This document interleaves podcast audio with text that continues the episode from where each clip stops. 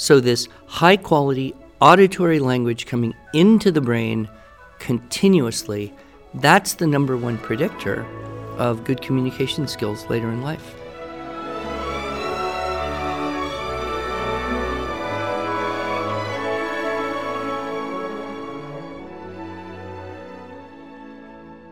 Hello, and welcome to the Arts of Language podcast with Andrew Pudewa, founder of the Institute for Excellence in Writing, or as many like to say, IEW.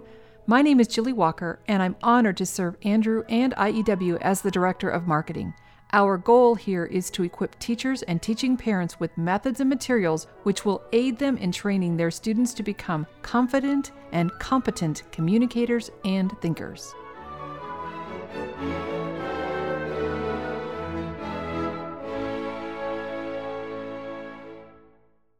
So happy Father's Day to you, Andrew. Thank you, Julie. I know you can't say happy Father's Day to me because obviously. I was about to, but that's like when you go to the airport and the TSA people say, have a nice flight, and you say, you too. Only they're not. But it's, it is that kind of natural reaction. So we have to just be more careful about our listening and speaking maybe. Yes, exactly. So I know that you have shared many stories of your life growing up with your father and that he read or recited the poetry while your mother read the stories. Yes. I tell that at the end of the Nurturing Competent Communicators talk, which is, by the way, for anyone who hasn't heard it, I do believe that's the most important stuff I know.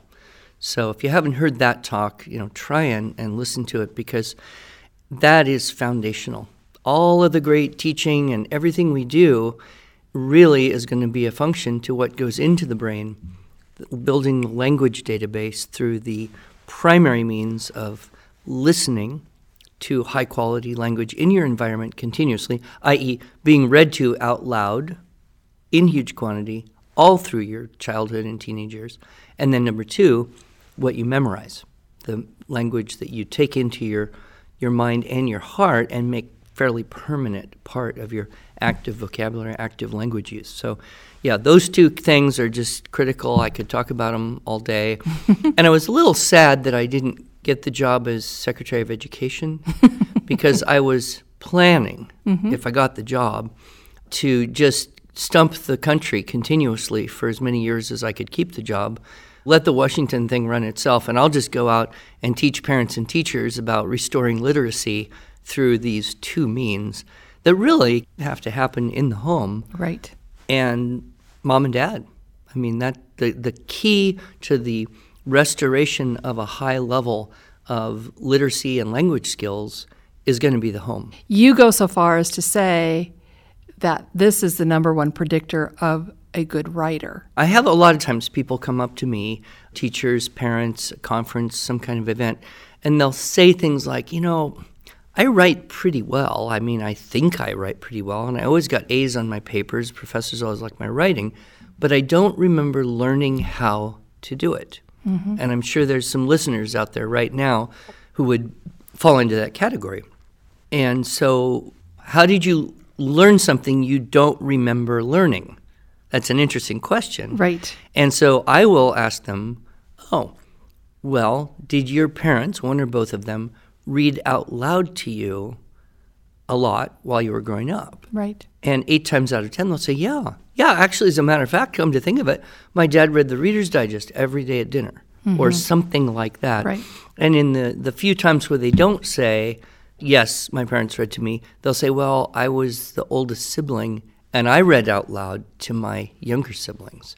So this power of auditory language, high quality auditory language coming into the brain on a daily basis. And of course, in the Nurturing Competent Communicators talk, the whole first part of that, we kind of say, kids aren't going to get it from TV and media. They're not going to get it from peers. They're not going to get it necessarily from busy parents and adults unless those busy parents and adults take the time to give it to them. And some kids don't even get good language from books, either because they read too fast or they don't read at all. So this high-quality auditory language coming into the brain continuously, that's the number one predictor of good communication skills later in life.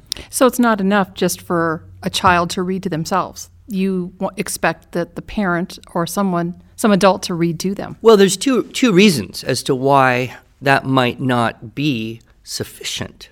It certainly is important, and I don't think any of us would say no, children shouldn't read to themselves, but there's two things that can happen, and I think that sometimes a certain mentality that independent reading is better. So children reading on their own is somehow better than someone reading to children. I would argue that's not necessarily true. For some children, it's extremely untrue. But here's what happens. If children develop into good readers and they like to read and they will read books for their own entertainment or enjoyment, what often happens is they'll choose books that are very exciting, adventuresome, newest, exciting thing, and they'll read them like they watch movies. Mm. So they'll read fast.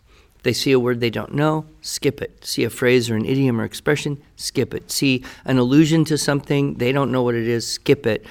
You can skip a lot of things and still get the plot, get the story, get the imagery. So the books are written to be suspenseful, exciting page-turners, so the kids read them fast, but they're reading too fast to actually be hearing the complete sentences, especially if they skip words. Mm-hmm. In fact, the speed reading people even say, if you're reading so slowly that you hear internally each word that you see on the page, you're reading too slow to be speed reading. And so I suppose if you want to speed read, you would do that for the purpose of getting more information faster, but what you're losing there is the beauty of the language, the complete syntax, the inherent grammar that listening to good quality language provides for us. And then in our daily lives, you know, we don't make up for that really. We do tend to talk in snippets, and even formal things like presidential debates are very much truncated in terms of their sophistication for 30-second, one-minute things. Compare that with Lincoln Douglas, right? 150 years ago, you know, people would listen for 4 hours. The speeches would go on for 20 minutes at a turn. And not only that, it was in an era when it was more eloquent. People had a richer vocabulary. They were still passionate about their differences of opinion, but they were more complete in their argumentation. I think we've lost a lot of that in the public forum and the media. The other thing that can happen with children when they read books that they want to read and only read books that they want to read is they tend to kind of cap out at a certain comprehension level. So you don't want to read a book that has too many unfamiliar words or things you don't understand, so you'll stick at a certain level, and they'll do lateral shifts. So they'll get independent reading, and everybody's exciting, ooh, he's reading, ooh, she's reading. Mm-hmm. And with the young children, maybe it's something like Babysitter's Club or Star Wars or whatever. They can decode these books, they're titillating, and everyone's excited. Wow, they're reading, that's marvelous. They get a little bit older, they have to read books that look like they're written for someone a little bit older. So they'll pick up whatever the current popular thing that's aimed at that level, but it's not necessarily any more complex in its language because authors want to sell books, books need to be readable, and so they'll do that. Then they get a little older, into their teenagers, they have to read something that looks like it's written for someone a little bit older, you know, whatever the popular current thing is, Twilight or whatever, and after a few years that goes away and gets replaced by something else, mm-hmm. and then they get older and they have to read books that look like they're written for adults, which we would call probably, you know, pulp fiction. Mm-hmm. It's a cheap book, nobody's going to be reading it 20 years from now, so they use cheap paper. I just learned that's where that term pulp fiction comes from, is it's a book that's essentially disposable, so they use the cheapest kind of paper they can, whereas an heirloom edition would be a book that you would expect to keep for generations and pass on and pass on. And so you would use better quality of paper. Right. That's very interesting. I never knew that about that term. Did you know that? I did know that. Oh, you did? Okay, well. Sorry. That's because you went to college. And have a master's degree, you know a lot. And I had a dad who read out loud. Ah, so in any case, those kids do those lateral shifts, and then when you compare, say, an adult, popular adult book mm-hmm. with the popular children's book, there's not a lot of difference between the vocabulary and the syntax, just the length and sometimes the debauchery of that is different. So what happens then is a person who does that, just lateral shifts all the way into adulthood, then they pick up a classic, they pick up something by Bronte or Dickens or Melville. They read the first few paragraphs and say, I have no clue what that means. Mm-hmm. And they don't have the habit of perseverance through challenging literature, and often case they just don't have the vocabulary to make sense of it, so they say, well, I'm not going to read that, I don't know what it means, it's boring. Mm-hmm. It's boring. Mm-hmm.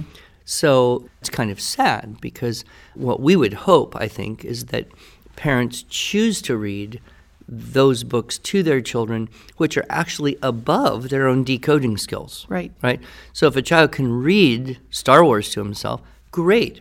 Then the dad could read Peter Pan, mm-hmm. right? And when the child's able to read Peter Pan, then the dad could read Little Men or Little Britches. And when the child can come up to that level, then the dad could read Horatio Hornblower. And so, the parents can read to the children just above their own decoding skills, and that pulls up comprehension, especially when you can talk about what do those words mean? What do those idioms mean? What's this an allusion to? How's this connected with geography or history or whatever? Mm-hmm. And so you actually create reading comprehension when you read with children out loud and talk about what you're reading.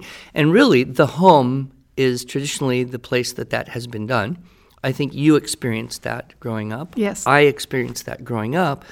But unfortunately, more and more, because of, I think, the twin challenges of technology and busyness, both of which are much greater now in the lives of children. Children are getting that less and less. And so parents have to be a lot more intentional to say, okay, turn their phone over mm-hmm. or leave it in the other room, turn off the screens, everybody come, let's read and talk. Also, we have to be more intentional about just taking the time to do that. You've probably heard me tell the story. My father, he was an engineer. He did thermal transfer analysis for an aerospace engineering corporation. But he came home every day between 5:30 and 5:40. And if he wasn't home by 5:45, the world was disordered. Mm-hmm. Something serious had happened. There was a break in the natural order of life. Why? Because he left at 5, mm-hmm. and he left his work at the office, and he came home, and then he played and had dinner and talked, and he was totally present in the home, and that was normal. And I know this has not been normal in my children's life, because I work a lot more than that. And I always have, and part of it's being self-employed. If you work at home, then you're always at work. Yes. There's that problem. But it's not just that. I know a lot of men, mm-hmm. the expectation is that you will work 9-10-hour days. You will work when we need you to work. You will work evenings and weekends if there's something that must be done. And there's this urgency that really can so easily eclipse the family. Mm-hmm. And so I think we've got to be on guard for that and realize that the children will grow up very fast. And I just graduated my last one from high school, and it's a long years of parenting, but then you think, wow, that went by fast. Yes. It's just, she was just a kid. Yep. He was just a little boy. She was a little girl, and now she's a mom with 2 kids of her own, and it happened like that. Right. So I always say, none of us dads are going to go to our deathbed and say, oh, if I could have just stolen 20 minutes a day from my family, I could die with my inbox empty. No, we're going to say the opposite, which is mm-hmm. if I just trashed the whole inbox, mm-hmm. stolen that time and given to my kids when they were with me, the world would be a better place. Mm-hmm. And so, and I think it's a hard time to wrestle with those variables of, you know, how to be balanced, especially as a father with an important job, community responsibilities, a wife, children, and a little bit of me time as well, so that you can do those other things well. It's a hard, hard challenge. Right, right. Well, we do have an opportunity to support our fathers that want to play our little game. We have a little contest every year, and we call it Dad is Reading. And you can play that. You can find information about that on our Facebook page if you happen to visit it during this month of June. Dad is Reading. How does this contest work? Well, it's a little different than the Cheerios challenge, but not much. So we're not stacking books up on the nose of the babies? No, we're not sleeping babies. Sleeping babies. Maybe osmosis. Right. Come in. I used to believe that when I was a kid, that if you slept on a book, it would come into your head while you're sleeping. So I used to do that. I put a different volume of the encyclopedia under my pillow every night. Yeah. Well, you know, we should link to your article, Encyclopedia Dad. Maybe that's why you actually know so much about the encyclopedia. Yeah, you could, but it's not true. I don't use them anymore. I just ask my phone like everybody else. So it's true. It's kind of tragic, but as an artifact of the way it used to be. Yes, exactly. So our Dad is Reading contest is simply this. Dad, read to your children. Take a picture of yourself doing that, either a selfie or have someone else take that picture. Post that to our Facebook page with the hashtag Dad is Reading, and we'll choose our favorite pictures, and they'll win an IEW gift certificate. Okay, when you say our favorite pictures, like how many gift certificates are we giving? Well, actually, we're giving away 5 IEW gift certificates, so our 5 favorite pictures. 5 favorite pictures. And how much are these gift certificates going to be worth? $50. $50. All right. Get that into a marketing expense, right? Yeah, something like that. But we would be delighted to see your pictures and your children listening to you read. And I think, honestly, we should have moms judge the pictures. Oh, that's a good idea. Yeah, that's a good idea. I mean, rather than dads judging dads. Right. Or we could have kids judge the pictures. Yes. Maybe we should try that. Well, anyway, we'll judge them somehow. So they just post it on our IEW's Facebook page. Mm-hmm. And what if you don't have kids at home? Could you read to your grandchildren? I love that idea. Would that be fair? I mean, yes. I mean, if you have grandkids, you are a dad. Yes. My husband has adult sons now. That would be kind of odd for him to be reading to his children. Well, it might be unique. It would be unique. That would be kind of interesting. It reminds me, though, of my good friend Andrew Kern. Mm-hmm. Someone was asking, well, when should you stop reading to your children? And he said, my father was reading to me out loud 6 months before he died. Oh, yeah, very sweet. The other thing, I wanted to squeeze this in because this was one of those moments where, as a dad, you just feel so grateful and happy. It was my adult daughter, Genevieve. Mm-hmm. She was staying at home, but she was in her early 20s. I don't remember exactly when she said this, but we were talking in the kitchen. She goes, you know, Dad, when I read on my own, it's kind of like black and white. But when you read to us, it's like color. Mm. And I thought, Mm-hmm. Okay, so theoretically then I could enter this contest by reading to my grandson? Theoretically, you could, but I'm afraid by association you would be disqualified. Oh, we have that disclaimer. Employees or families of employees may enter. Exactly. Okay. All right. Exactly. We'll send it out there and hope to see some cute pictures of dads reading to their kids. Yes, sounds great.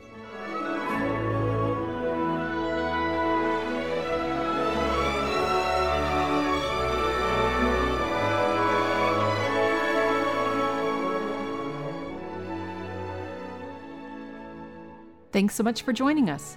If you enjoyed this episode and want to hear more, you can subscribe to this podcast in iTunes or Stitcher, or just visit us each week at iew.com/podcast. Until then, on behalf of Andrew Pudewa and the team at IEW, I thank you for the privilege of allowing us to partner with you on this educational journey toward better listening, speaking, reading, writing, and thinking.